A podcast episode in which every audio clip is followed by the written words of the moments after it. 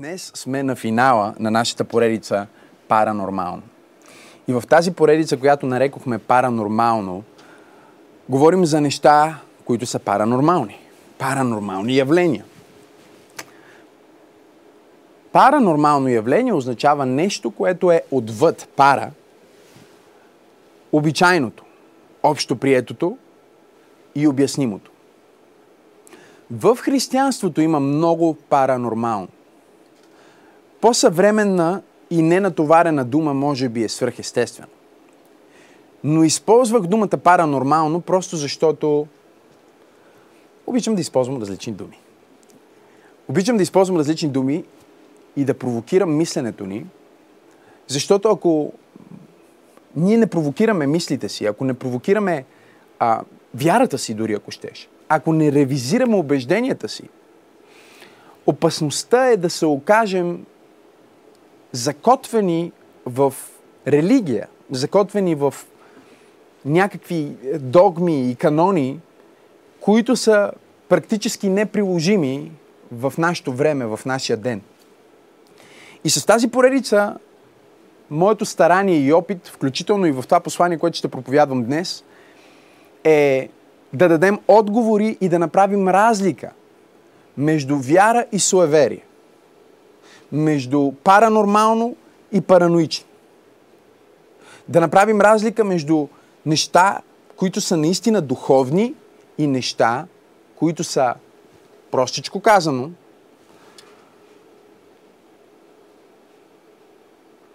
фантазия. Целта на това послание, целта на тази поредица не е някой да се чувства обиден, но по-скоро е всеки един от хората, които са днес на църква и хората, които слушат това послание онлайн, които слушат цялата поредица. Ако не сте слушали цялата поредица, е задължително да чуете другите послания, за да ви се подреди целият пъзъл. Целта не е някой да се почувства тъп, обиден или зле, защото ето, аз съм бил параноичен. Целта е всеки един от нас да застане на пътя. Защото, както казва един ам, библейски учител, един от моите любими библейски учители, той говори за това, че истината е, винаги е пътя. Но на всеки хубав път от двете страни има канавки, които са за отводняване, за мърсотия. И християните обичайно винаги клонат към едната канавка. И когато са в едната канавка и изведнъж се появи някой като Максим Асенов, някой проповедник, който им покаже, че са в канавката – те правят толкова силен скок от канавката в дясно, за да излезнат от канавката, че директно скачат в канавката в ляво. И попадат в другата канавка. И общо взето християнски живот на много християни може да бъде описан по този начин. От свръхблагодат към законничество. Или от законничество към свръхблагодат. Къде е пътя? Благодат и истина. От демони и дяволи навсякъде и суеверие, към няма абсолютно никакви тъмни духовни същества. Всичко си е просто автосугестия. И обратно. Какъв, това е истината? Истината е, че има духовен свят. Истината е, че ние трябва да се запознаем с него и да се позиционираме по правилния начин. Както Библията ни казва, да бъдем в съзнание за духовното – Желая, братя, казва апостол Павел, да не бъдете невежи по отношение на духовното, на духовните динамики, на духовните неща. Нали? Имаме църкви, които всяка неделя е молитва, пророчества и изцеления. И някой е живял по този начин дълго време и в един момент си казва, а, Имаме нужда от теология, имаме нужда от солидно слово, не е само такива някакви харизматични преживявания. И толкова силно скачат, че директно отиват в легализъм и стават сухи. Изгубват духа. А какъв е пътя? Пътя е Словото и духа в единство. Започнахме тази поредица, казвайки, че Исус Христос прави три основни неща. Той проповядва или получава, той изцелява физическите болни и освобождава онези, които са опресирани от дявола, духовна опресия. Така че служението на Исус не се ограничава до едно То е инклюзивно, а не е ексклюзивно. То възприема всички тези неща като реалности. И това е нещото, което ние се стремим да вярваме и нещото, което ние се стремим да следваме като християни. Едната канавка може да бъде Бог иска всички да бъдат милионери. Нали? И всички в църквата вярват да станат милионери и не всички стават милионери. Защото не всички имат потенциала, не на всички им се работи толкова много, не на всички това им е важно в живота. После обаче, когато а, скочат от тази канавка, отиват в другата в канавка, в която казват, абе колкото по-беден си, то, колкото по-мизерен си, толкова по-благословен си. И това също е канавка. Какъв е пътя?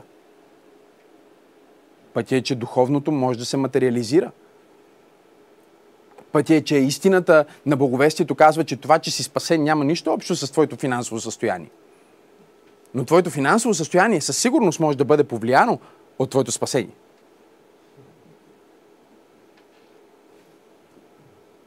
Така че нашето старание в тази поредица специфично беше и е с днешното послание да излезнем от канавката на това, че абе няма демони, няма нали, такива духовни същества.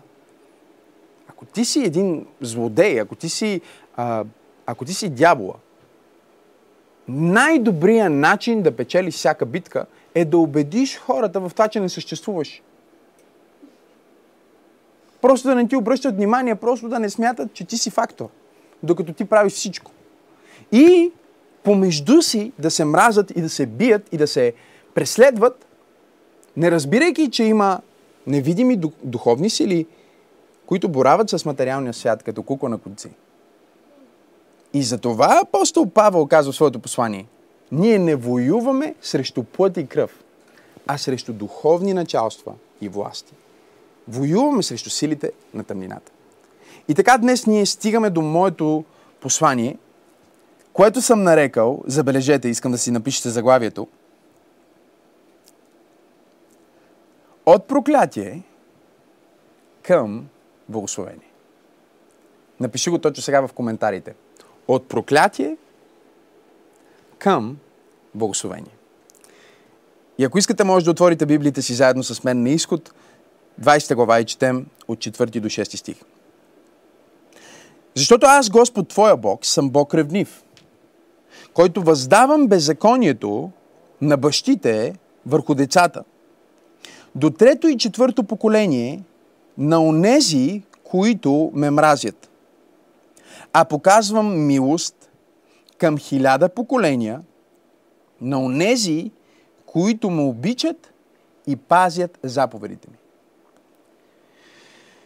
Този пасаж ни казва нещо, което на някакво физическо ниво изглежда абсолютно очеизвадно.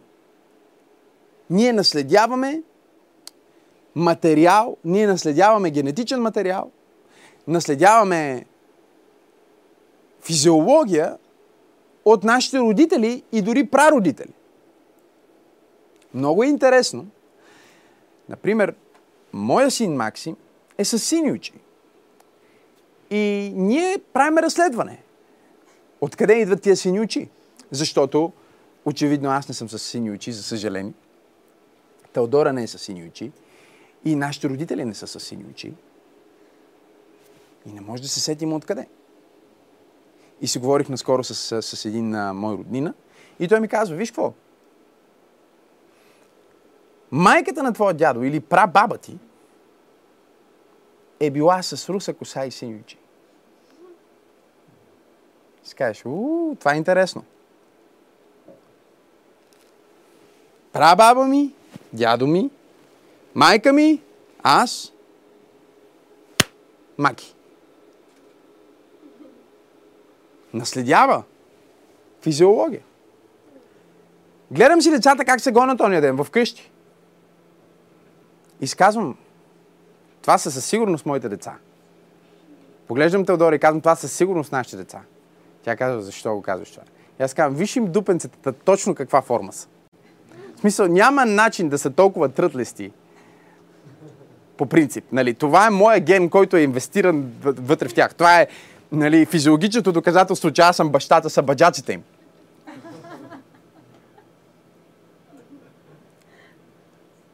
Отиваш на лекар, защото имаш някаква ситуация с дишането. Или се опасяват за няк... някакво хронично заболяване. И първи въпрос, който докторът ти казва е, има ли някой в твоето семейство, който страда от майка ти, баща ти, дядо ти и прабаба ти? Забележете. Ние наследяваме позитивни и негативни черти през гена.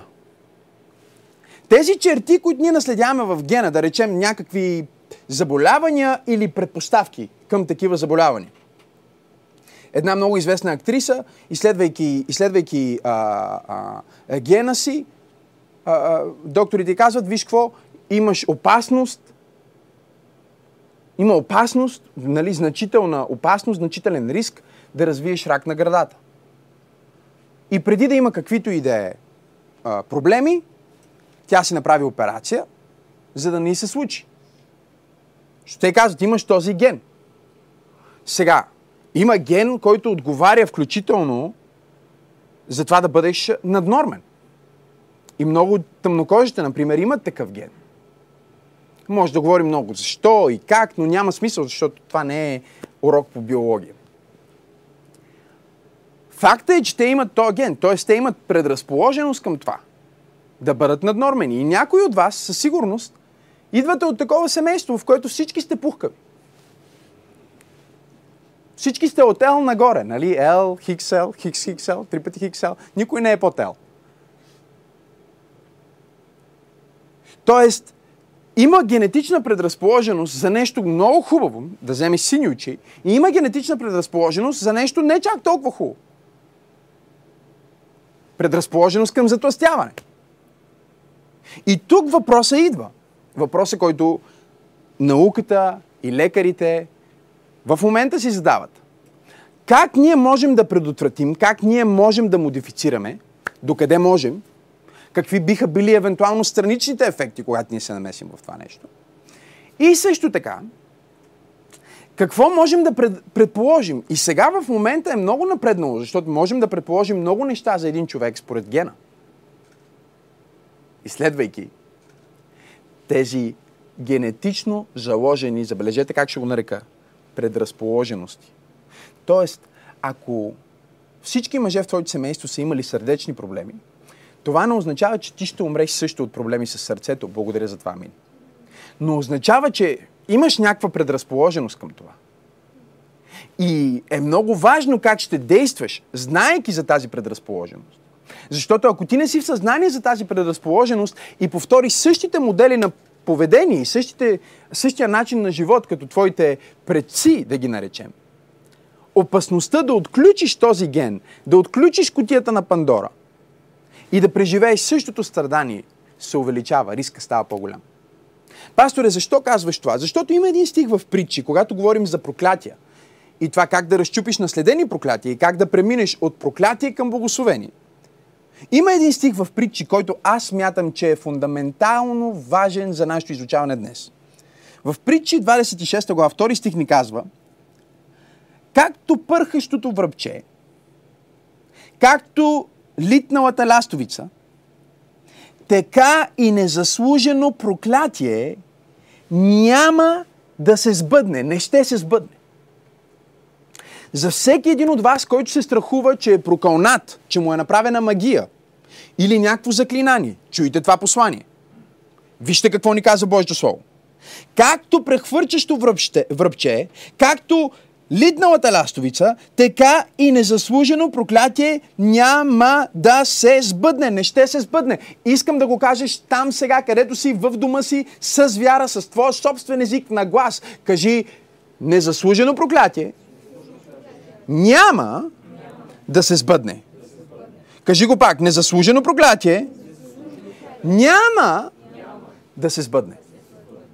Сега, какво означава проклятие? Забележете, думата проклятие присъства в близо 200 места в писанията. И днес ние имаме много вярващи отново, които са в една канавка, в която казват, о не, ако ти си християнин, ти никакво проклятие не може, това не е опасно за теб, не те лови, ти си просто абсолютно а, а, хипер, мега, екстра, магнификистично защитен и никога няма да имаш такива проблеми. И аз им казвам следното. Защо? Защо мислиш така? И отговорът обичайно върви последния начин. Защото Исус беше проклет за нас, така че ние да приемем благословението на Авраам. Нали? Но този стих не е само обещание, има инструкция и ние след малко ще видим инструкцията. И точно както пише, че ти си освободен от проклятието, пише, че си освободен от болестите. И въпреки това от време на време разболяваш ли се? Тоест това, че Исус е платил цената, за да бъдеш напълно здрав и изцелен, не спира дявола от това да те атакува с болести и не спира ентропията в Вселената, която означава, че физическото ти състояние с годините започва да се влушава. Всички мъже, които са минали 50, да кажат амин. Говорих си наскоро с един човек в фитнеса. И аз му казвам, вау, колко добре се справиш, колко добре се справиш. Той изгледа на 40 и... Да ми казва, да, да, добре. На колко съм години според теб? Аз казвам, не знам, 40 някой. Той казва, а, 53. Викам, стига бе, човек. Да, на 53 съм. Викам, изглеждаш доста добре. И той каза, трябваше ме видиш, когато бях на 28. Викам, аз съм на 28. Именно. Вика, знаеш как върват нещата общо? Дето? Върват е така. До 30 всичко върви е така. После до 35 леко е така. После на 40 почва леко да се накланя на така. А след 50 отве се е така. и аз започнах с пея и му казвам, не, не, виж. Знаеш ли какво вярвам аз? Аз вярвам, че когато ти си на 53, например, ти сега си на 53-то ниво в живота. Колко хубав начин да го погледнеш, нали? Тоест ти не си на 53, ти си на 53-то ниво. Някой казва, о, тази година ще стана на 33, ужас. Не, ще минеш от 32 на 33 ниво. Всеки иска да е на следващото ниво, нали така? И колкото и да си на следващото ниво отвътре, колкото и да се чувстваш като същия човек, изведнъж не можеш да дигаш същите тежести, изведнъж не можеш да правиш същите неща, които си правил преди. Изведнъж килограмите, които си ги свалял за две седмици тичане, не мога ги свалиш за два месеца пости, молитва и тичане.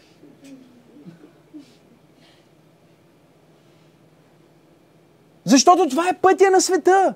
Пътя на света е нещата да стават по-зле. И вместо ние да си казваме, не, това не е вярно, не се случва, трябва да зададем въпроса. Какво е единственото изключение за ентропията? Какво е единственото изключение за разрухата? Как чашата кафе може да спре да изтива? Има ли такава опция? В която аз си правя една гореща чаша кафе, слагам я на масата и след 30 минути тая чаша кафе да е на същата температура. Има ли такава опция? От пика има ли опция да продължиш, да не, да не слезнеш надолу, да не се разрушиш? И отговор е много семпъл. Начинът да се случи е да се въведе една изолирана отделна система, да се свържи с друга такава. Тоест изисква се външен елемент, в психологията се нарича онзи, който не е движен от нищо, но движи всичко, да вземе чашата Както аз правя понякога с моята метална чаша, когато кафето ми изтине, и просто да я сложи на котлона. Кафето пак загрява. Но ако няма кой да направи това движение, пътя винаги е надолу. Така че ако ние разбираме, че това е пътя на света и че Божието Слово ни казва, аз съм Бог, който въздава беззаконието, забележете. Или аз съм в течение за това, че твоят дядо е бил магиосник. И същите демони, които са измъчвали твоя дядо, имат намерение да измъчват и теб. И ако ти не си в съзнание също за това, тогава ти имаш тази предразположеност. Това не значи, че ти непременно ще бъдеш под магиосничество или живот ти ще бъде повлиян от това.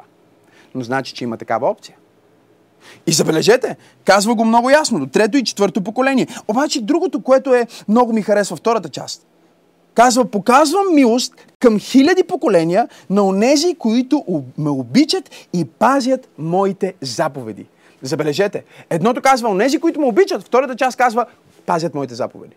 С други думи, разчупването на проклятието и превръщането на проклятието от проклятие към благословение е свързано не само с това да обичаш Бог, а с начина ти на живота. Защото когато ти живееш по различен начин, ти ще имаш различни резултати. Благодаря за това, Амин. Какво е проклятие? Проклятие буквално е ритуално или обидно слово. Това са ритуални или обидни думи, с които се изразява негодование и осъждение. Пасторе, стига бе, чакай, аз си мислех, че проклятие е една вещица да вземе да направи някаква манджа там и да ми я хвърли пред вратата. Окей. Но проклятие е също всеки път, когато ти кажеш на детето ти, ти си тъп. Ти изговаряш заклинание. И затова Библията ни казва, има смърт и живот в силата на езика. Всеки един от нас може да бъде за благословение или за проклятие.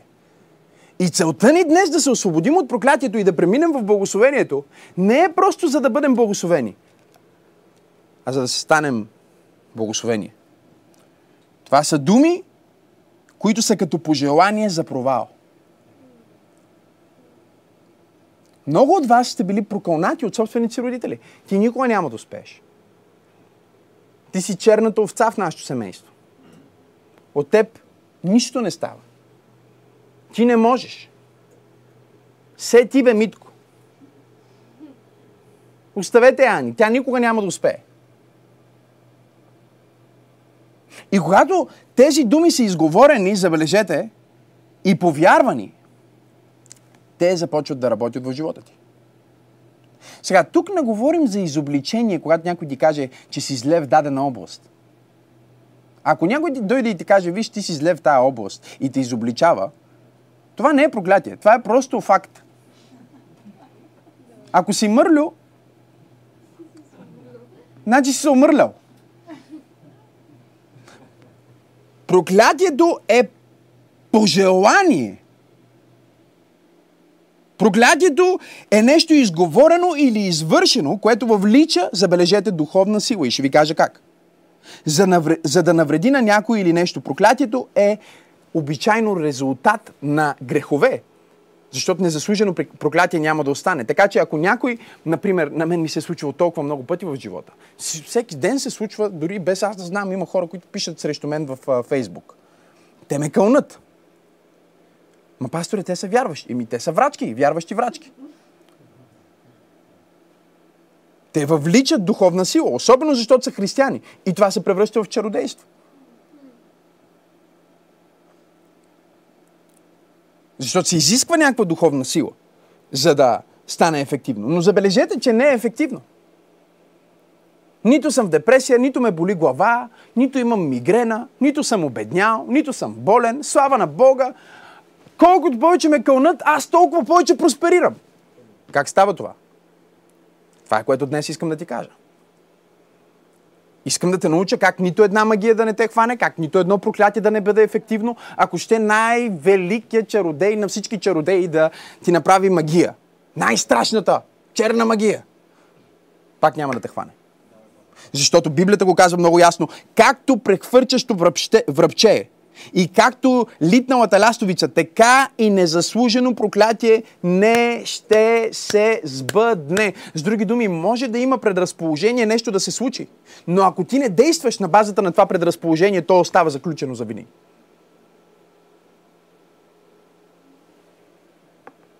Кажи го там, където си, от проклятие към благословение. Ето какво е проклятието според Библията. Проклятието според Библията е състояние, в което човек е лишен от Божията подкрепа и е оставен на следствията на своят собствен избор. Това е което се случи, когато Адам отиде и яда от плода. Това е което се случи в историята на Кайн и Авел. Реално много повече се случи историята на Кайн и Авел, има много повече от това, което се случва, нали?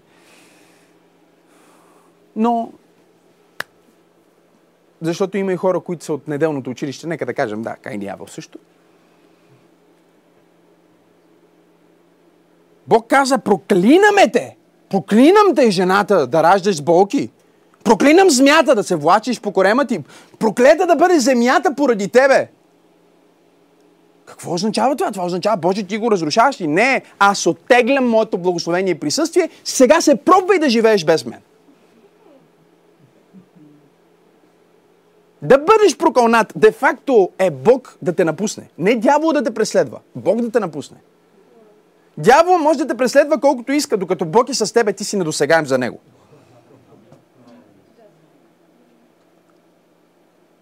Врага може да се опита да направи каквото и е да прати всякакви хора срещу тебе. Но не можеш да прокълнеш това, което Бог е благословил.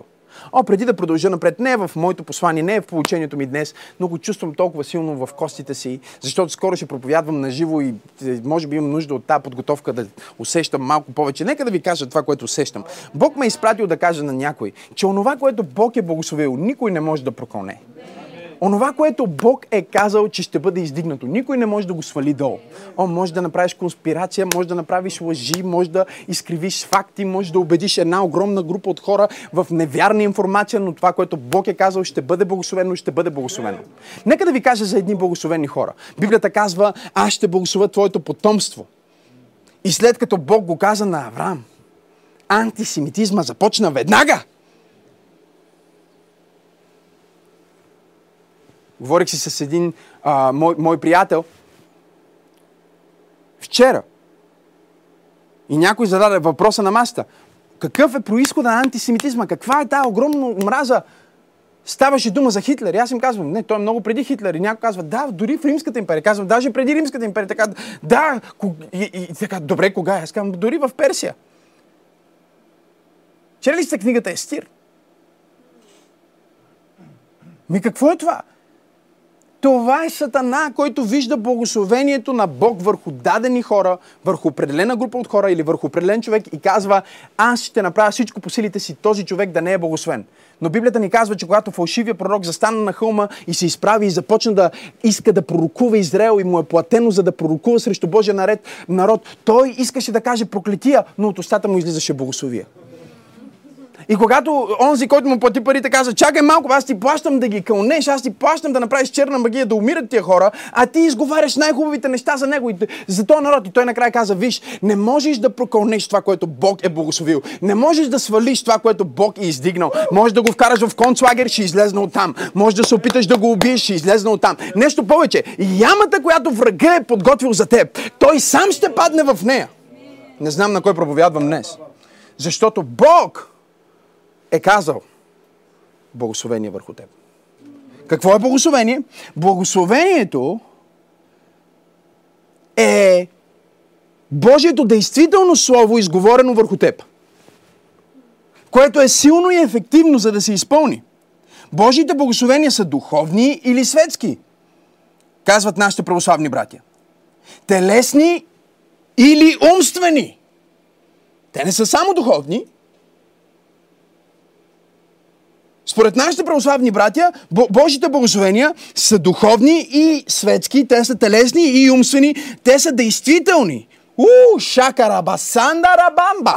Те са реални, действителни, халелуя, и дават доброто, което съдържат. Благославям те в името на Исус. Ако нищо повече не кажа, ако не, ако не проповядвам повече, ако спра с тази проповед, това е достатъчно. Ти си благословен. Знаеш ли какво означава това? Това означава, че в тези думи се включва абсолютно всичко действително, духовно, светско, телесно и умствено.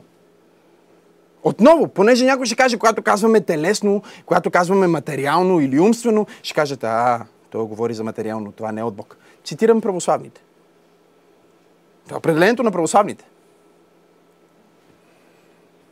Благословението е реално, то е действително и дава доброто, което съдържа. И понеже е толкова силно и важно, Бог каза на Мойсей в числа 6 глава 23 стих. Говори на Арон и на синовете му и кажи, така да благославят израелтяните, както всяка неделя аз ви благославям, когато свършваме службата. Господ да те благослови да те опази. Господ да те осяе с лицето си О, халелуя, да осияеш лицето си на тебе и да, да ти покаже милост. Господ да издигне лицето си на тебе и да ти даде мир. Така да възлагат името ми върху израелтяните. Какво е благословението? Ако проклятието означава състояние, в което Бог е лишен, човек е лишен от Божието присъствие, състояние, в което Божията подкрепа се е оттеглила от него и то е оставен наследствията на своите избори и живота си върви към разруха, какво е благословението? Благословението е състояние, в което човек има божествена подкрепа. Благословението е състояние, в което човека не е сам. Той отива на работа, но има някой с него. Кара по магистралата, но има някой с него. А, намира се в огнената пещ. Огъня е нажежен на Макс. Трябва да умира по принцип, но има някой с него. Тоест, благословението означава, че ти получаваш Божиите последствия, а не твоите. Това означава, че ти получаваш неговите предпоставки, а не твоите. И той казва, аз наистина ще те благословя. Халелуя на Бога. Ние сме на път да минем от проклятие към благословение. Добре, пастор, откъде идва благословението? Благословението идва от Бог. Според Божието Слово, благословението идва от Бог. Самия Бог благославя. Това е първото нещо, което татко Бог направи. Това е първото нещо, което един баща трябва да направи. Да благослови детето си. Когато Адам отвори очите си за първи път, първите думи, които Адам чу, знаете ли какви бяха? Не бяха, бъди много внимателен. Не. Ще. Адаме, благославям те. Благославям те да се плодиш, да се размножаваш, да владееш над земята, да обладаеш. Адаме, всичко, което виждаш, аз го покорявам и те благославям. Бащата благославя. И това благословение не е просто позитивно, забележете. Точно както проклятието. Не е просто негативно пожелание, но ако съдържа духовна сила, се превръща в себе изпълняващо се пророчество. Ако има причина. Точно по същия начин благословението на Бог се превръща в себе изпълняващо се пророчество. Ако има причина. Това означава, че може да си благословен и да не си благословен. Точно както хвърчащото връбче и литналата лястовица. Незаслужено благословение няма да остане. Тоест, днес получението е как да спра да живея по такъв начин, че да правя проклятието ефективно и да започна да живея по такъв начин, че правя благословението ефективно. Да, Бог каза, че това е твой избор. В Второзаконие той каза, ето, днес аз поставям пред вас смърт и живот. Благословение и проклятие. Вие решете. Кое ще изберете? Изберете благословението. Аз искам да ви го дам. Но вие решете. Бог благославя, чуйте. Втория начин, по който се дава благословение, е чрез хора. Хора, които изговарят добри думи. Колко ще бъде красиво, ако започнеш да изговаряш добри думи към цялото ти семейство, към всичките ти близки. Ти всъщност ги благославяш. И това благословение, ще го кажа пак, може да е материално или духовно. Може да е телесно или душевно. Може да е умствено. Какво изговаряш върху твоята жена? Какво изговаряш върху твоите деца? Всеки Божий ден. Няма никакво значение какво изговаря дявола, докато ти изговаряш правилното нещо няма никакво значение какво казва комшията, докато ти говориш правилното нещо. Защото благословението, точно както проклятието, работи позиционално. Тоест, единственият начин благословението да дойде, например, от мен към теб, е ти да се смириш и да го приемеш от мен. Ако ти си над мен, аз не мога да те благословя. Защото благословението идва от по-големия към по-малкия. Тоест, ако някой позиционално в света е магиосник или чародеец, но ти си Божия дете и ти си по-духовно силен в светлината, отколкото той е духовно силен в тъмнината, нищо, което той прави, не може да те афектира, но всичко, което ти правиш, може да повлияе на него.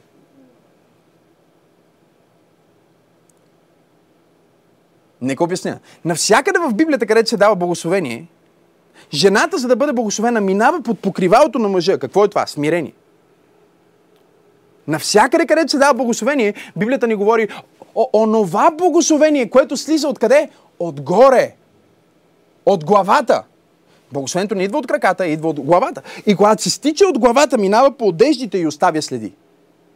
Ако благословението не протича през теб, най-вероятно не си се позиционирал под божествена власт. Много е семпо. Няма един за всички, няма, няма всеки индивидуално, няма а, как ти да си бъдеш един свободен неутрон и благословението да идва върху теб. Защото благословението идва от Бог и благословението идва през хора. Но за да благословението през човека да дойде, ти трябва да го разпознаеш като някой по-голям. Защо юдеите пропуснаха Христос? Защото не го разпознаха като някой по-голям. Те казаха, ние сме Аврамово потомство. Той какво им отговори? Между вас седи един по-голям от Авраам. С други думи, смирете се, за да приемете това благословение, което искам да ви дам. Когато ти се смириш, ти се позиционираш да приемеш благословението. Ти се позиционираш да вземеш тези думи, които са изговорени и да станат ефективни, ефикасни, реални, действителни в живота ти. Точно сега, ако никой никога не те е благославил, аз искам да те благословя. Благославям те в името на Исус. Благославям семейството ти, живота ти, децата ти, всичко, което си и всичко, което имаш. Аз изговарям Божието благословение върху теб. Откъде идват проклятията? Проклятията също идват понякога от Бог. Когато Той оттегли своето присъствие, де-факто Той те проклина. Когато Той се оттегли от тебе, де-факто ти ставаш прокълната. Проклятието също идва от хора от името на Бог. Ние имаме един невероятен пример за това как Исус Навин каза, той направи заклинание, проклятие върху определено място, каза, който построи Ерихон.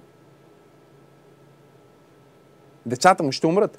И стотици години след това пророчество се сбъдна. После имаме проклятие, което е от хора с авторитет в нашия живот. Хора с авторитет в нашия живот означава родители, майка ти, баща ти, какво изговарят те върху теб, може да се превърне в проклятие. Може да се превърне в нещо, което да те преследва. Хора също така с авторитет, защото ти си ги поставил на място, на което ги харесваш или ги уважаваш. Внимавай кой харесваш и кой уважаваш. Внимавай кой приемаш за благословение в живота ти, защото ако не е благословение, може да е проклятие. Внимавай с кой се идентифицираш. Кой е твоето покритие, да използвам един военен термин. Нали знаете, че когато някой преминава през, а, през а, а, вражески огън, през а, място, в което е нажежена битката, винаги въпросът е кой те покрива. Защото докато ти минаваш, трябва някой да те покрива и да ангажира врага, така че врага да не се насочи към теб и да те убие. Кой те покрива? Този, който те покрива, адекватен ли е, изговаря ли благословение, или той самия е в проклятие? Хора, които имат авторитет в живота ти, могат да бъдат за проклятие. И ние го виждаме на толкова много места в Библията. После най-основното проклятие, искам да ви го дам. Основното проклятие, каквото и проклятие да имаш в живота ти в един смисъл, то е в тази категория. Се нарича самонанесено проклятие. Какво е самонанесено проклятие? Самонанесено проклятие е както Ревека а, каза, ще понеса проклятията на Яков. И наистина я достигнаха. Самонанесено проклятие е когато, например, Израел се изправиха, когато предаваха Исус Христос, Пилат не искаше да го прави. И те как, какво, какво направиха? Те се прокълнаха, казаха, нека кръвта му да бъде върху нас и върху нашите деца. И 70-та година след Христос, кръвта на децата им и тяхната кръв наистина се проля. Защо? Защото те се проклеха в този акт. Пасторе, ако аз говоря негативни неща за себе си, това проклятие ли е? Да. Всеки път, когато ти започнеш да говориш, аз не съм красива, аз съм тъпа. Квантовата физика, науката вече доказва, че клетките ти, тялото ти откликва на това, което му казваш. Не даже само на това, което му казваш, а дори на това, което си мислиш най-често. Но тук ние говорим, че ти като вярваш човек, въвличаш духовна сила във всичко, което казваш. Ма аз не искам, няма значение. Сатана означава прокурор.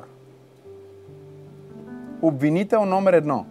Този, който събира доказателства срещу теб. И затова Исус каза, ще бъдеш осъден за всяка дума. Защото когато ти кажеш на детето ти, глупак ти за нищо не ставаш. Ти кълнеш детето ти. Или може би ти си човека, който в момента слушаш това послание и си казваш колко вярно. Моите родители са ме прокълнали, аз съм си нанесъл проклятие. Или пък има проклятие, което е от сатанинско влияние. Какво означава това? Това означава буквално, че някой може да ти е направил магия, чародейство, планирано, професионално, да желая смъртта на твоето семейство или на, твоите деца и да отиде при някой човек, да му плати, за да ти направи нещо такова. И сега тук идва много важен момент, защото аз съм говорил с много християни на тази тема. И много християни са объркани. Те казват, едните казват, пасторе, направиха ми магия, моля те, притеснена съм, ела да се помолиш да разчупиш. Казвам, добре, се помоля, ама защо си притеснена? Незаслужено проклятие няма се сбъдне. Имам пък другите, които казват, абе, то няма такива магии, няма такова нещо. И въпросът става, има ли възможност на християнин да му се направи магия и, и магията да бъде ефективна? И отговор е много семпъл. Абсолютно да. И сега ще кажа как. Първо, ако човека, да речем, че някой на теб ти е направил магия, намираш някакви а, кукла вудо, нещо го, някакви а, конци, някакви косми, някакви хартийки, вътре написано на арабски, на, на древни езици срещу тебе. Това са неща, които се случват всеки ден в, в, в България. Сигурно всяка пета жена в България е намирала някакви такива неща в дома си или пред тях – кога реално е магия, кога е просто автосугестия, един Господ знае. Но е твърде често, че да не е верно. И как един християнин може да попадне под тази магия?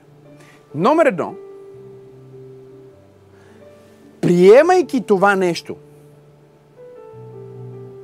плашайки се от това нещо, вярвайки, че наистина може да ми се случи, ти вече даваш място на това нещо да работи в живота. Затова Библията дава заповед да не се страхуваш. Когато Исус Навин влизаше в обещаната земя, Бог му не му каза не се страхувай. Той му казва заповядвам ти да не се страхуваш. Защо? Защото когато ти се страхуваш, ти отваряш врата. Е, сега, пасторе, това е много гадно, което ми кажеш, защото значи хем ме е страх, хем съм виновен. Какво да направя? Тази книга на закона. Той му даде противоотровата. Тоест, намираш някаква глупост там, взимаш някаква, намираш някаква гадост, взимаш Псалм 91 и казваш, аз обитавам в присъствието на Всевишния. Аз живея под крилете на Всемогъщия. Казвам за себе си, Бог е щит мой, прибежище мое. Няма как нищо да се случи. Номер едно, не трябва да вярваш и да се плашиш. Номер две, в никакъв случай не трябва да се опитваш с тъмнина да отговориш на тъмнина. Какво правят много хора, които са суеверни днес в България? Тя си мисли, че е направена магия. И отива при баба Еди коя си, която тя е специалист в разваляне на магии, за да й развали магията. Дори да не е имало магия от момента, в който ти си отишъл да ти се развали магията, вече магията, която не е била там, е там и работи срещу теб. Защото ти вече си въвлечен в чародейство. И Бог мрази чародейство. Ставаш проклет. Защо? В момента, в който ти се запътиш към врачката, Бог не идва с теб. Какъв е човек, от който Бог е оттеглил своето присъствие и благословение и е оставен напълно на своите резултати? Прокълнат. Той живее в този свят и е предаден на принца на този свят, който не е милостив. Бог казва, окей, ти не искаш аз да бъда твой Бог. Ти не искаш аз да разреша твоя проблем. Не искаш да отидеш в църквата. Не искаш да отидеш при пастира ти. Не искаш да отидеш при служител на светлината. Дори при свещеника за Бога. А отиваш при някой да ти лее куршум. От този момент нататък ставаш прокълнат. Това е което Библията учи. И тук вече няма значение дали си християнин или не. Защото ако си християнин и направиш това, Ти си по-прокълнат от неверник. Стана тихо в тази протестантска църква. Защото ти си вече в съзнание за това, което правиш. И отиваш и правиш това, което Саул направи. Отиде да търси магиосничка. Отиде в силата на тъмнината. И винаги, забележете, винаги когато човек е под проклятие, без значение дали е самонанесено, без значение дали е професионално, без значение дали това проклятие е от, м- наследено, защото е в кръвната ти линия, всеки път, когато човек е в проклятие, той може да усети няколко неща, искам да ги кажа, за да мога да се насоча към края на това послание. Номер едно, състоянието, което сигнализира, че има проклятие, което е ефективно в живота ти в момента, е умствен и емоционален срив. Ненормална. Ненормалното какво е паранормалното? Нестабилност в емоциите ти, в ума ти. През цялото време си мислиш, че ще умреш. През цялото време си мислиш, че нещо лошо ще ти се случи. Притеснен си през цялото време. Имаш паник атаки. Това може да означава, че си под проклятие. Номер две. Повтарящи се или хронични заболявания – подчертайте си, специфично без медицинска диагноза. Имаш някакъв проблем, който абсолютно не е причинен медицински. Ти не можеш да го намериш. Отиваш на лекари, те не, не знаят, как, не могат да кажат какво е. И това нещо ти се случва, оправя се, после пак ти се случва, много е възможно да е проклятие. Номер три. Повтарящи се помятания или подобни женски проблеми. Библията е много ясна в това че това може да е белег на проклятие, което е ефективно. Ми как така? Например, ако твоето семейство не е благословено и Бог не е въвлекал своето благословение, а е оттеглил своето благословение, защото ти не си го поканил, какво е твоето семейство? Много е гадно това. Обаче е вярно.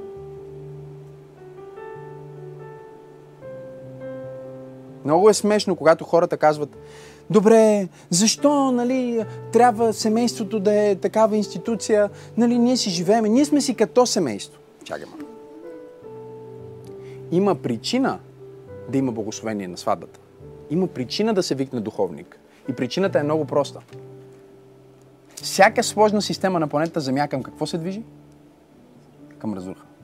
В момента, в който ти и жена ти станете едно, става една много прекалено сложна система, която автоматично се движи на къде? Да, към разруха. Единственият начин да не се движи към разруха какъв е? Да се въвлече външна сила. Някой да вземе чашата и да я премести на топло.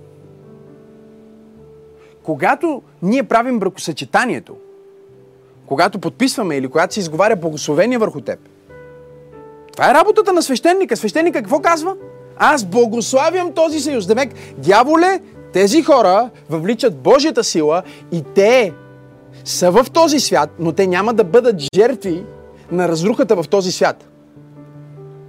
Защото Бог е въвлечен. Когато Бог не е въвлечен, най-естественото нещо е развод. Когато Бог не е въвлечен, най-естественото нещо е помятане и загуба. Защото това е лишено от Божието благословение. Ма, пастор, ние сме християни. Именно, още повече. След това, вече го казах, но все пак, номер 4. Срив в брака. Отчуждаване в семейството.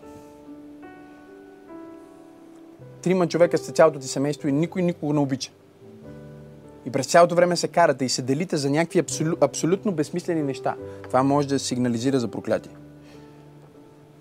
Какво проклятие? Може да е професионално, може някой да е направил чародейство срещу твоето семейство. Може да е самонанесено. Може да е наследено, защото това е във всички семейства преди теб. Готови ли сте за номер 5, което е най-честото? Поне едно от най-честите, които аз съм виждал – предразположеност към финансова недостатъчност. Забележете звездичка, почертайте си. Специфично там, където има привидно достатъчно финанси. Имаш пари, ама нямаш пари. Изкарваш ги и когато накрая и месеца е дошъл и ти сметваш. Изкарах това, изкарах това, изкарах това и поглеждаш, няма нищо. Всичко е абсолютно откраднато. И дори то месец да си изкарал с 500 лева повече, си спукал гума, развалил се е климатика и всичко е излезнало от тебе. Ти си изкарал повече, но пак си на същата изходна позиция. И това може да сигнализира за наследено или за реално ефективно проклятие. Чакай бе, пасторе, защо аз като християнин могат ли моите финанси да бъдат прокълнати? Бог каза, ако ти искаш аз да бъда в твоите финанси и да бъдат благословени, дай десятъка и дарението си. И тогава за теб аз ще смъмря поглъщателя и няма вече плодовете ти да падат на земята и да има помятане върху, между вас. С други думи, Бог казва, искаш да съм въвлечен, ето как да ме въвлечеш. Когато не ме въвлечеш мен, влизаш в духа на света. И номер 6. Предразположеност към инциденти. О, Боже мой. Дали нямах... А, аз, аз го имах това нещо, казвам ви. Особено като дете и тинейджър. Сега знам, че вие си сигурно си казвате, всички деца са така. Не. Тук говорим хипер, мега, прекалено откачено. В Пирогов ме познаваха. В спешното отделение ме познаваха и ме приемаха без родител. Аз не бях пълнолетен, като дете. Знаеха ме. Максиме, пак ли ти бе? Доцента казва. Какво ми прави този път? Рязал си ръката, щупил си 10 пъти, 10 пъти десния крак съм си чупил. Има, има години, в които съм си чупил крака два пъти. И сега знам, че на някой от вас това ви звучи като смешно или преувеличение. За съжаление, не е преувеличение. Майка ми, горката жена. В момента, в който извъннеше телефона или казаха само моето име и тя вече чудише какво може да се е случило. Дали ми е отворена главата или съм си разпорил корема или какво съм направил. И си говориха в квартала, имаше следното изказване за мен. Ако се дига някаква геродия или е станал някакъв проблем, казваха така хората. Каквото лошо става, с Максим става. Сбили се, той изял боя. Отишли да плуват, той се отдавил. Нали? Винаги той е в проблем. И това го казваха, е така. И в един момент, когато аз повярвах и приех Исус Христос за мой Господ и Спасител, аз си казвам, не, чакай сега малко. Това не е нормално. Това не е съвпадение. Това е отвъд нормалното. Това е по-човешки невъзможно така да ти се случва. Не съм психично болен, не съм чак толкова тъп. Това не е нормално. И една жена ми каза, замислял ли си се, че може би заради призванието, което е върху живота ти, дявол се опитва да те убие. Чрез всички тия инциденти. Абсолютно съм убеден, че е така всякакви заболявания, всякакви проблеми. То не бяха да падам от шахти, не бяха да падам от втория етаж, не бяха да... Просто не мога да нямам... Такава поредица дъл... няма как да се създаде толкова дълга. В момента, в който аз повярвах в Христос и направих това, което днес ще направим заедно, сега в края на службата, като се моля. Аз не съм имал нито един инцидент, в който по какъвто и да е начин да ми се увреди тялото. Не съм се порязвал. Говориме порязване, което да изисква шиене, лепене или каквато и да е медицинска намеса. Нали, не говорим малко да се порежи, като си режеш там доматки вкъщи. Никакви антибиотици, всички хронични заболявания изцелени.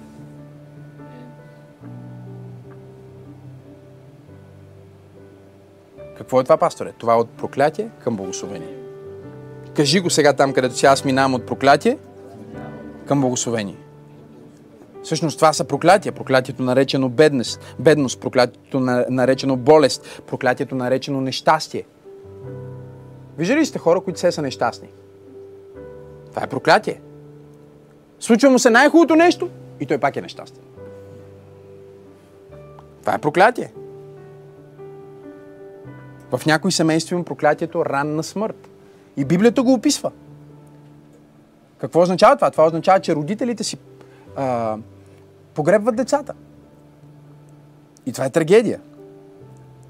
Има проклятие, което може да бъде сложено на определени предмети или локации и да се превърнат в прокълнат предмет. Особено ако има някакво магиосничество или чародейство, свързано с този предмет. Някакви древни значения, иероглифи и рисунки. Не си го закачай у вас. Не си го купувай. Защото може да носи нечиста духовна сила. Защо проклятието действа? Казахме окултна въвлеченост, отворени врати, легални причини, дявола не може, незаслужено проклятие няма как да те хване. Тоест, ако ти в момента осъзнаваш, докато слушаш това послание, да, аз се боря с наследено проклятие, или аз съм си нанесъл а, сам проклятие, може би цял живот не си харесвал носа си и си казваш, о, носа ми е толкова грозен, колко ми е огромен носа и сега имаш някакво заболяване на синусите или проблеми с дишането. Когато го кажа това понякога в проповед и виждам хора как ми се усмихват, 12 години, повече от 12 години работа с хора, в един момент, Венци, започваш да забелязваш как много хора, които имат проблем с ракови заболявания, всъщност имат непростителност. Много хора, които имат артрит, имат завист. И не само това, започваш да ги четеш в Библията, в притчи. Завистта разяжда костите. Много интересни неща. И осъзнаваш, че 90% от проклятията, каквито и да са, реално не стават ефективни, ако не са самонанесени. Тоест, ти трябва да го приемеш, трябва да направиш нещо, за да го приемеш. Благословението е по същия начин. Благословение не може нито да бъде отнето на сила, нито може да бъде дадено на сила. Благословението трябва да бъде прието и човек трябва да се откаже от благословението си, за да му бъде взето. Библията го изяснява перфектно. Има истории в Библията, които понякога ги четеш и се казваш, защо тази история е тук, тия братя как се карат, а, как са готвили леща, какви неща са правили, за да за единия да вземе благословението, а други да се отрече от благословението. Но Библията разкрива после целия им живот как тръгва в различна посока. Защо? Защото благословението означава, че единият е приел присъствието и ефективните думи на Бог за себе си, а другия е казал, това не ми е важно, това не е реално, това е някаква измишлотина и след това живее в последствията. И за да преминеш от проклятие към благословение, първото нещо, което искам да осъзнаеш, забележи, е областта, да разпознаеш областта, в която има някакво наследено проклятие или нещо, което се случва. И когато го разпознаеш, искам първо да установиш твоите духовни права и да разбереш, че незаслужено проклятие няма как да те хване. Ма, пасторе, вчера някой ми хвърли нещо пред дома ми. Незаслужено проклятие няма как да те хване. Ето какво казва Божието Слово в Галатяни 3 глава 13 и 14 стих. Христос ни е изкупил от проклятието на закона, като стана проклет за нас, защото е писано. Проклет всеки, който виси на дърво. Онзи, който е закачен на дървото, е закачен, за да носи проклетията. Той я взема от едни и я закача на дървото. И, и смъртта разпадането му на дървото символизира разпадането на проклятието, което носи. Сега, когато ти си вземеш и си сложиш мартеница, която има бяло и червено, за да те защитава от тъмнината, и след това отиваш и я закачаш на дърво, ти всъщност казваш сега, цялата негативна енергия, уроки, проклятия, които са били казани за мен, нека се закачат на това дърво, както той беше закачен на дърво. Проблема е, че това са езическите тактики да бъдеш свободен от проклятие. И тъй като са под графата на суеверие, ти де-факто казваш на Бог, ти не ме пази, защото аз имам мартеничка. Затова аз никога не нося мартеници. Някой каже, ама за здраве. Не, не, аз имам здраве. Ама за късмет. Не, не, аз имам късмет. Откъде? От Господ. Каква е разликата между езичеството и християнството? Езичеството вижда за да вярва. Християнството вярва за да вижда. Християнина няма нужда от някакъв конец и някакви неща, за да повярва, че Божието Слово е ефективно и силно. Той вярва в невидимото и материализира невидимата сила на Бог. Езичника казва, ако имам конче, ще бъда благословен. Ако, ако имам тази специална табелка на вратата, тогава всичко ще е окей. Okay. Християнина казва, аз съм благословен и затова нямам нужда от нищо материално, което да ме благослови, защото аз съм благословението. Тоест, аз не съм благословен с кола. Колата, която караме благословена, че аз съм седнал в нея. Аз съм носителя на Божите думи и благословение. О, Боже мой! Кажи го в коментарите сега. Аз съм благословен. Кажи, нямам нужда от мартеница, за да бъда благословен. Всички тия светски тъпотии. Странно е как християните са паднали толкова ниско да вярват в такива неща.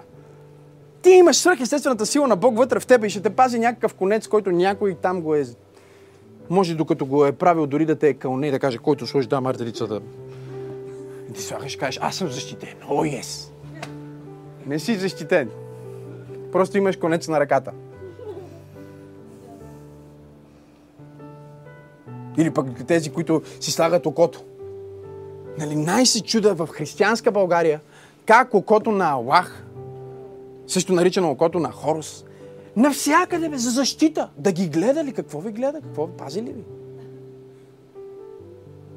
Ако ти си сложиш окото на Аллах, ти не искаш окото на Елохим. Ако ти вярваш, че това, тая рисунка ще те защити, ти казваш, Боже, ти не ме защитавай, защото това ме защитава. Амулети, обекти на свърхестествена духовна защита в християнството се наричат чародейство и магиосничество. Има много ясни обекти на защита в християнството, които сами по себе си обектите нямат никаква сила, освен ако не са осветени от някой, който има сила. Тоест, когато аз взема тази вода сега, тази вода е просто вода. Нали така? Би било абсурдно да сложа тази вода, да закача на вратата ми и, да, и някой да... Защо закачи? За здраве. Но това е което те правят. Те взимат някакъв материален обект за, за духовни или материални... И виждаш някакви интелигентни хора, които го правят и си казваш, Джизъс.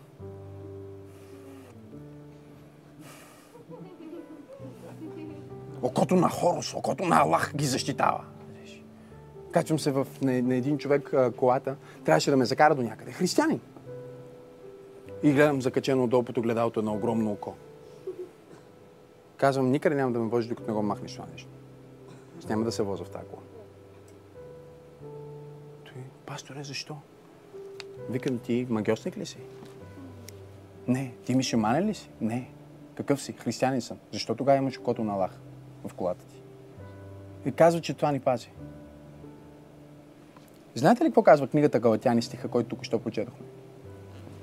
Нещо много интересно, което искам да ви разкрия днес. Избирайки едно духовно покритие, ние се отричаме от друго. И е невъзможно да имаш две духовни защити ефективни симултанно.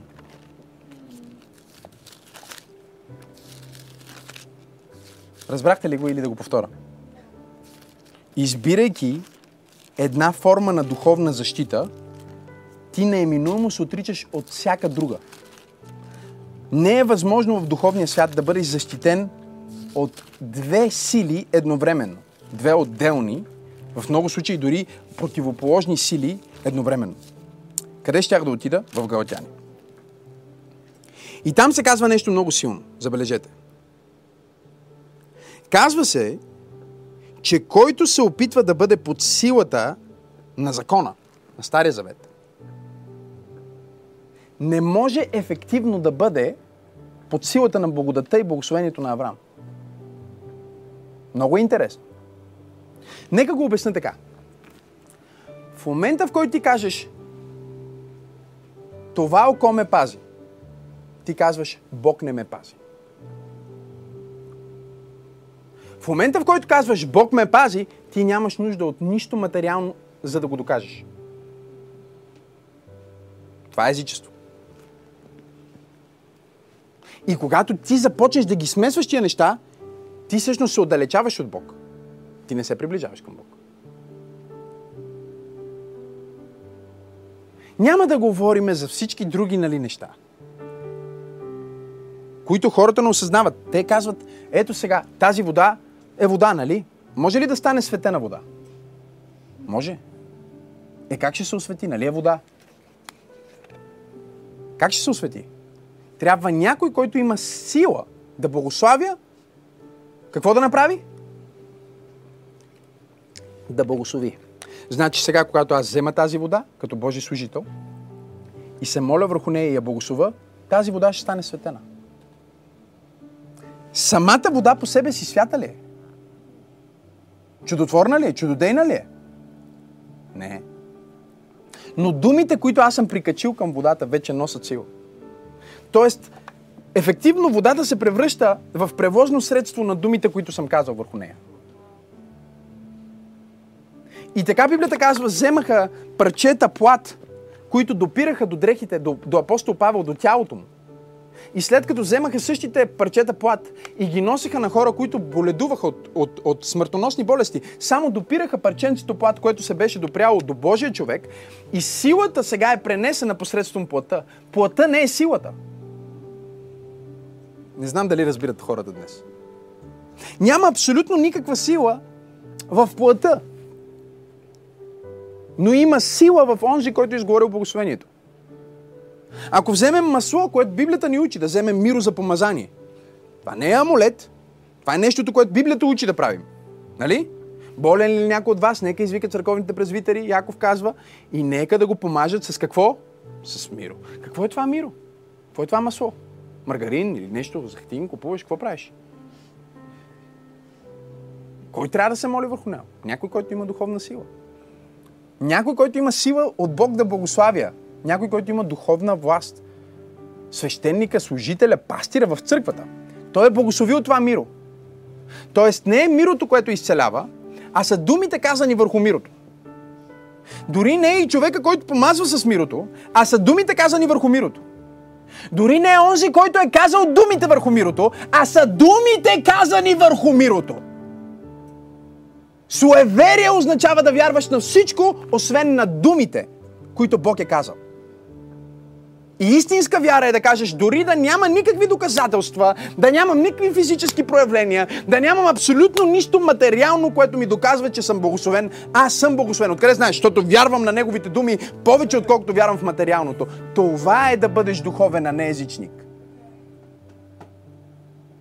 О, а, Бог ще ме благослови и ще ме повишат. Няма как да стане това. Няма как Бог да те благослови и да те повишат. Няма как да измериш благословението на Бог по това, че са те повишили. Не разбрахте какво казах. Ако не те повишат, не те ли е благословил? Ако не те изцели, не те ли е благословил? Ако не спре да те боли, какво не те е благословил ли? Той те е благословил, защото присъства. Благословил те е, защото присъства. Благословил те е, защото не те е оставил. И ако в обстоятелства, които изглеждат проклети, ти си като праведния Йов и не се прокълнеш себе си и Бога, в който вярваш, ти пак не си проклет, макар и да изглеждаш, защото ти не си, не можеш да бъдеш прокълнат, освен ако не го приемеш. И затова праведният Йов каза, не, не мога да се покълна, не мога да се отръка. Жена му отива и му казва, кажи бе, виж, къщата ти изгоря, децата ти умряха, парите си изгуби, нищо нямаш, кажи, че си прокълнат, прокълни Бога, в който вярваш и да се умира. И той каза, не, как ще похуля Бог? С други думи, Йов разбира се, че всичко в материалното може да казва, че съм прокълнат, но аз в душата на душата си знам това, което Бог ми е казал. Бог ми е казал, че аз съм благословен и това, което Бог е благословил, не може да бъде проклето. Не знам на кой проповядвам днес, но точно сега, където и да си им нужда да се изправиш, ако си в група от хора, изправи се, ако си сам дома си, изправи се, издигни ръцете си, започни да се молиш и кажи, аз съм благословен. Кажи, аз съм благословен. Установи, че си благословен. Кажи го с собствената си уста. Кажи го със собствената си уста. Изповядай. Аз съм благословен. Готов ли си? Кажи поради Исус. Не поради мен, не поради родителите ми. Аз се идентифицирам повече с Исус, отколкото с моята кръвна линия. Баща ми може би е бил алкохолик, но небесният ми баща не е. О, не знам на кой проповядвам днес. Точно сега, кажи го, аз се идентифицирам с Исус. Повече отколкото с моята кръвна линия. Кажи, аз се идентифицирам с Неговия ген, с Неговия живот и с Неговата праведност. Аз съм благословен посредством Христос. Нищо друго не ме благославя. Нищо и никой не може да ме благослови. Освен Христос и онези, които говорят от Негово име. Сега кажи, аз се посвещавам на покорство. Много е важно. Кажи, посвещавам се на покорство. На Божието Слово. Кажи го, няма да опитвам своя път. И да ям от плодовете на моите действия. Кажи, аз ще опитам Неговия път. И ще се храня с плодовете на Неговото спасение. Кажи, аз изповядвам за всеки грях. Покайвам се за всяка неправда. Дори онази извършена от родителите ми и прадедите ми. Няма да има власт от мен. Защото аз изповядвам. И прощавам. Прощавам на всички хора.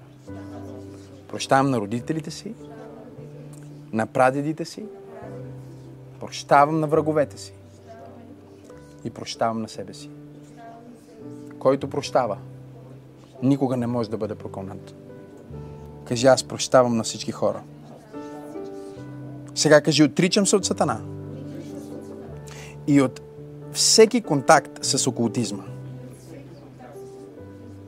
Аз не вярвам в мартаници, в амулети, в каквито и да е предмети. Аз вярвам в Божието Слово.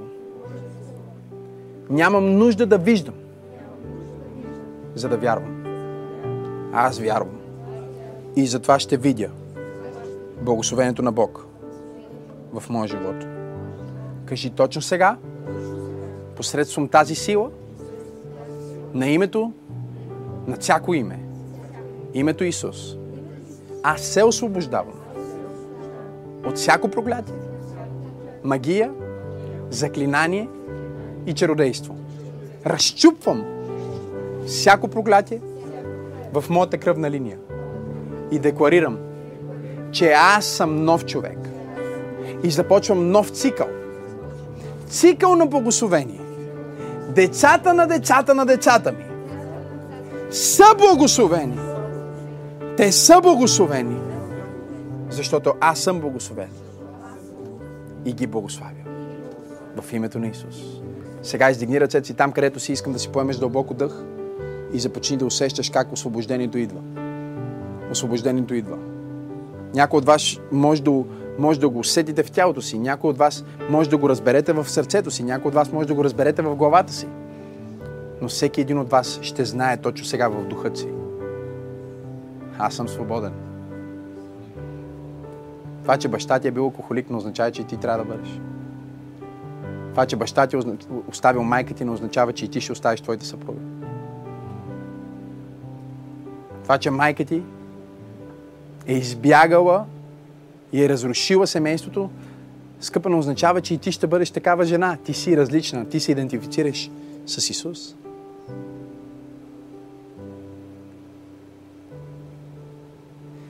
Тук идва важността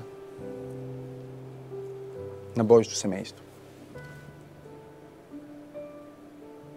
Знаете ли, че аз се идентифицирам повече с църква пробуждане, което е моето духовно семейство, отколкото с който и да е било мой роднина? Много по-силно. Е, разбира се, ти си пастора. Не. Не е като пастор. Аз се идентифицирам като част от тази общност и семейство, което Господ е създал на земята. Аз може да съм участник в това. Може да вода дори. Но преди всичко, аз съм брат. Теодора? Сестра Теди. Ние сме братя и сестри в едно ново духовно семейство с един баща, в който няма никакво проклятие. Един баща, който никога не изоставя. Един баща, който никога не ни дава погрешни модели. Много, много, много важно е това, което казвам в момента. Трябва да остане в проповедта, дори когато се отреже, с цялата молитва и всичко. Защото, Венци, едно от нещата, които аз съм виждал през годините, и съм сигурен, че ти си го виждал също, защото си вярваш от много години, е някой, който идва, спасява се, повярва, живота му се променя и той идва от семейство с конкретни проблеми. Дали баща му е алкохолик или всички са хазартни типове, без значение. Когато моделите се повтарят, Библията нарича това проклятие. Наследено проклятие е когато моделите се повтарят. Наследено благословение е когато добрите модели се повтарят. И аз съм виждал такъв човек да дойде в църквата, чуйте, той приема Христос, но никога напълно не прегръща това семейство. Не се идентифицира с това духовно семейство. Идентитета му все още е биологичния. И първото, което става, не е, че той става алкохолик или почва да, нали, да, да се държи като баща си. Не, дявола не е толкова глупав. Дявола знае, че ако тръгне радикално срещу тебе, ти веднага радикално ще се осъзнаеш. И затова той работи с повечето християни с това, което аз наричам синдрома на сварената жаба. Ако искаш да сготвиш жаба, в никакъв случай не я слагаш в гореща вода. Ако я хвърлиш в гореща вода, тя ще отскочи веднага. Ще се опари. Затова взимаш и я слагаш в хладка вода и постепенно започваш да дигаш температурата. Първо жабчето си мисли, о, колко хубаво геолче, мале, колко ми е хубаво. И си плува вътре. Но усеща нищо дискомфортно. И в един момент, без да разбере, вече е сварена. И това е начинът по който Сатана работи с християните. Първо, казва, не слушай тази неделя. За какво пък ще ходиш на група? Отдалечава ги. Първия белег на падението е отдалечаването ти от твоето духовно семейство. Втория белег на падението е спирането на твоето финансово посвещение и даване. Те върват ръка за ръка. Третия белег на падението е спирането на молитвата в живота ти и това да спреш да искаш да се молиш. Нямаш желание да се молиш. Нямаш желание да говориш с Бог. Защо? След това нямаш търпимост да слушаш Словото или да четеш Библията. И ти още не си отпаднал напълно. Ти не си още в света. Още се държиш. Но все повече и повече, сменяйки вече и твоята среда, будния син, отивайки при прасетата вече. Отивайки при, в чужда страна, казва, при езичниците. Пълната деградация се случва там. И изведнъж аз виждам Венци човек, който примерно преди 10 години съм го виждал, спасил се, бил в църквата, после е решил да спре да ходи в тази църква, отишъл в другата, третата, четвъртата, накрая казва, бе, аз мога съм си вярващ от нас. През годините го наблюдаваш, наблюдаваш и сега го виждаш изведнъж този човек и ти виждаш баща му. Алкохолизиран, същия речник. И най-тъжното нещо, знаете ли кое е? Сина, който вижда как баща му бие майка му, израства и мрази баща си. Затова ние казваме прощаваме сега, нали? Защото ти винаги ще се движиш към това, което обичаш или това, което мразиш. Но ако мразиш повече, отколкото обичаш, винаги движението е към разруха. И това е много важен урок по лидерство, между другото. Много важен урок по политика, много важен урок по управление на хора. Много... Това е един от най-важните уроци. Че трябва да обичаш хората, на които служиш, повече отколкото враговете ги мразиш. Тоест, ако мразиш враговете си и противниците ти в парламента, повече отколкото обичаш народа, на който трябва да служиш, ти не си добър лидер.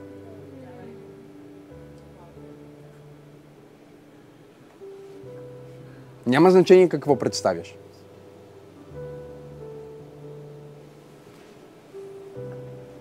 И сега детето израства и започва да мрази баща си. Казва, аз го мраза, не искам да имам нищо общо с него, никога ще... Един ден има деца. Казва, няма да среща моите деца.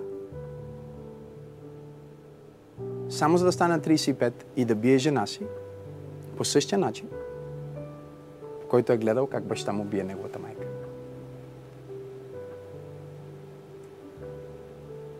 Защо? Това това съдба ли е? Обречен ли си на това? Не, не си обречен. Но ако не влезнеш в по-висше семейство, не знам на кой проповядвам днес. Няма как да влезнеш в по-висше наследство, ако не влезеш в по-висше семейство. Затова Бог ти казва, аз те осиновявам. Ама баща ми, той какъв беше? Прости. Прости му.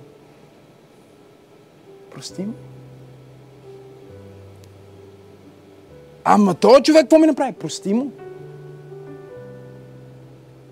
Кажи, аз съм в друго семейство. Аз съм в Божието семейство. Когато ти не простиш, когато омразата ти към хората от миналото ти, които са ти навредили, е по-голяма от любовта ти към бъдещето, ти винаги ще живееш в миналото и ще го изпълняваш пак и пак и пак. И героите, които мразиш от твоето детство, на които не си простил,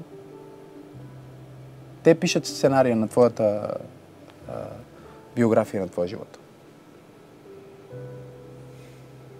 Това е страшно нещо, което аз наблюдавам, Венци, 15 години. И как да го избегнем? Как да го избегнем? Аз обясних до сега. Покаянието, молитвата. Но най-силното, брати и сестри, моля ви, чуйте ме. Където и да сте. Това не е за тези от вас, които ни гледате по целия свят, които ни гледате от други градове или дори от София, но имате ваша локална църква. Това не е елате в пробуждане. Това е бъдете наистина част от вашето духовно семейство. Ако това е пробуждане, бъдете на макс. Идентифицирайте се с това. Ако е друга църква, идентифицирайте се с това. Защото твоята идентификация с Божието семейство те освобождава от негативния багаж на твоето семейство, биологичното ти семейство. И те прави нов човек.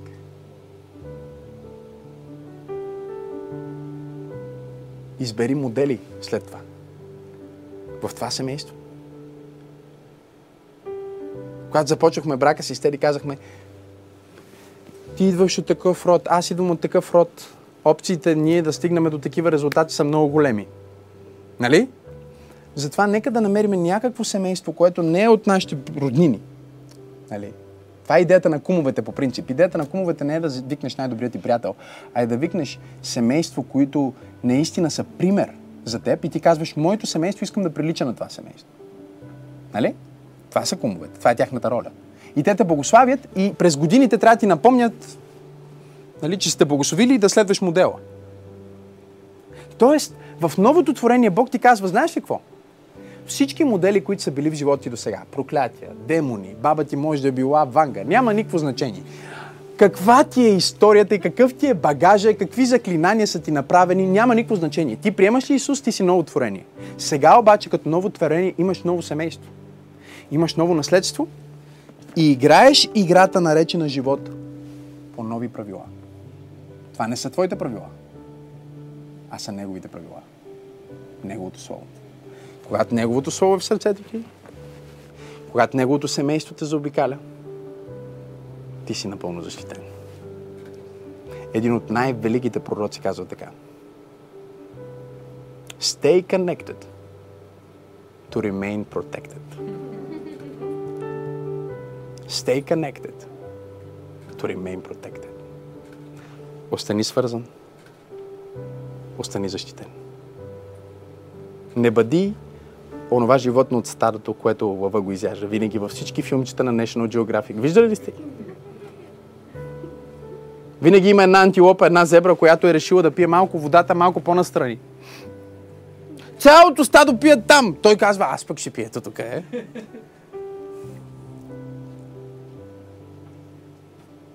Кой атакува лъва. Никой от стадото. Фокусира се върху този единия. Той му е лесен. Ако тръгне към цялата група, той не може да се избере кой ще хване. Вижда го, а, той е отделен. Дявола обикаля като рикаещ лъв и търси кого да погълне. Кого ще погълне? Християнина, който не е на група. Християнина, който не е в момента в онлайн служба. Християнина, който тази седмица не е общувал с християни. Той си пие в някакъв друг водоем и дявола го е взел на мярка.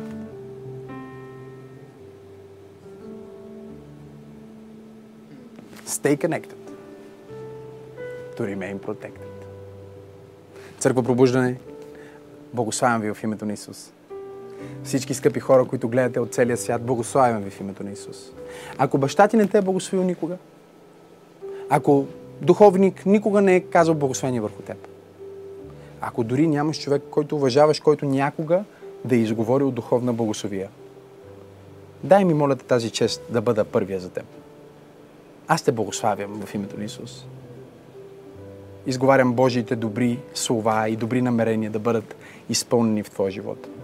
Нека всяко едно благословение, описано в тази книга, да те преследва, докато те завземе и докато напълно се изпълни в живота ти.